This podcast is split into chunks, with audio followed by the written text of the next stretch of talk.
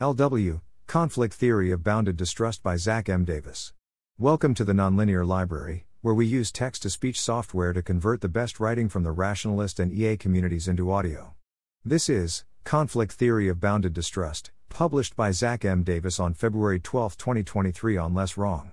Scott Alexander once wrote about the difference between mistake theorists who treat politics as an engineering discipline, a symmetrical collaboration in which everyone ultimately just wants the best ideas to win, and conflict theorists who treat politics as war, an asymmetrical conflict between sides with fundamentally different interests.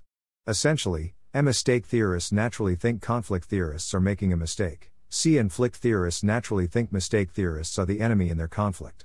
More recently, Alexander considered the phenomenon of bounded distrust, Science and media authorities aren't completely honest, but are only willing to bend the truth so far, and can be trusted on the things they wouldn't lie about. Fox News wants to fuel xenophobia, but they wouldn't make up a terrorist attack out of whole cloth. Liberal academics want to combat xenophobia, but they wouldn't outright fabricate crime statistics. Alexander explains that savvy people who can figure out what kinds of dishonesty an authority will engage in end up mostly trusting the authority, whereas clueless people become more distrustful. Sufficiently savvy people end up inhabiting a mental universe where the authority is trustworthy, as when Dan Quayle denied that characterizing tax increases as revenue enhancements constituted fooling the public, because no one was fooled. Alexander concludes with a characteristically mistake theoretic plea for mutual understanding. The savvy people need to realize that the clueless people aren't always paranoid, just less experienced than they are at dealing with a hostile environment that lies to them all the time. And the clueless people need to realize that the savvy people aren't always gullible, just more optimistic about their ability to extract signal from same. But a hostile environment that lies to them all the time is exactly the kind of situation where we would expect a conflict theory to be correct and mistake theories to be wrong, or at least very incomplete. To speak as if the savvy merely have more skills to extract signal from a naturally occurring source of lies, obscures the critical question of what all the lying is for. In a paper on the logic of indirect speech, Pinker, Nowak, and Lee give the example of a pulled over motorist telling a police officer, G, Officer, is there some way we could take care of the ticket here? This is, of course, a bribery attempt. The reason the driver doesn't just say that, can I bribe you into not giving me a ticket, is because the driver doesn't know whether this is a corrupt police officer that accepts bribes, or an honest officer who will charge the driver with attempted bribery. The indirect language lets the driver communicate to the corrupt cop, in the possible world where this cop is corrupt, without being arrested by the honest cop who doesn't think he can make an attempted bribery charge stick in court on the evidence of such vague language, in the possible world where this cop is honest.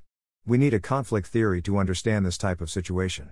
Someone who assumed that all police officers had the same utility function would be fundamentally out of touch with reality. It's not that the corrupt cops are just savvier, better able to extract signal from the driver's speech. The honest cops can probably do that, too.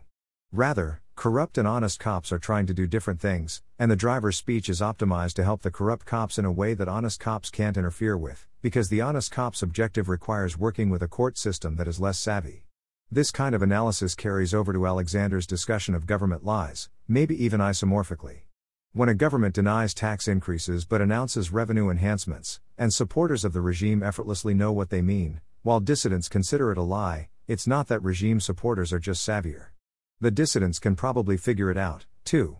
Rather, regime supporters and dissidents are trying to do different things.